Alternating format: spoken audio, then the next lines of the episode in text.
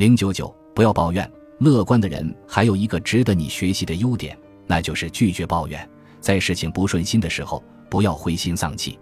你可以问问自己：抱怨能不能让人成功快乐？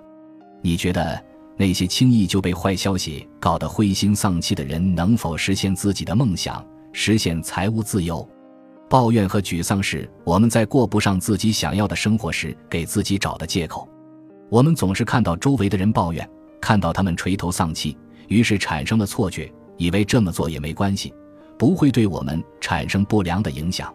但是，所有这些消极的情绪都会让你心情低落、无所适从，甚至感觉毫无希望。这些情绪都不能给你带来你想要的，并且也是你应得的快乐和成功。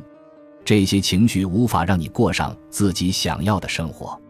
一个大学生上了一所学费很贵的私立大学，学校减少了对他的奖学金资助，这很容易让他陷入消极的漩涡。他得知自己下一年只能收到五千美元的奖学金，还要付三万五千美元的学费。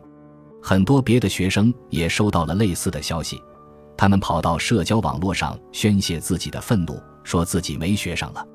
但是他没有加入他们抱怨责怪的队伍中。而是选择保持积极，他对于自己接受到的教育心怀感恩，他保持乐观，相信总会有办法的。他祈祷并感谢上帝、宇宙以及其他一切能帮他付学费的力量。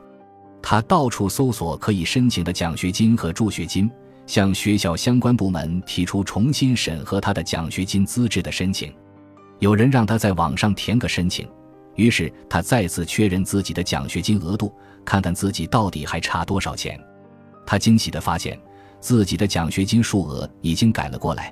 现在他不缺钱了，他已经获得了下一学年的全额资助。这一切都是因为他保持了积极的心态。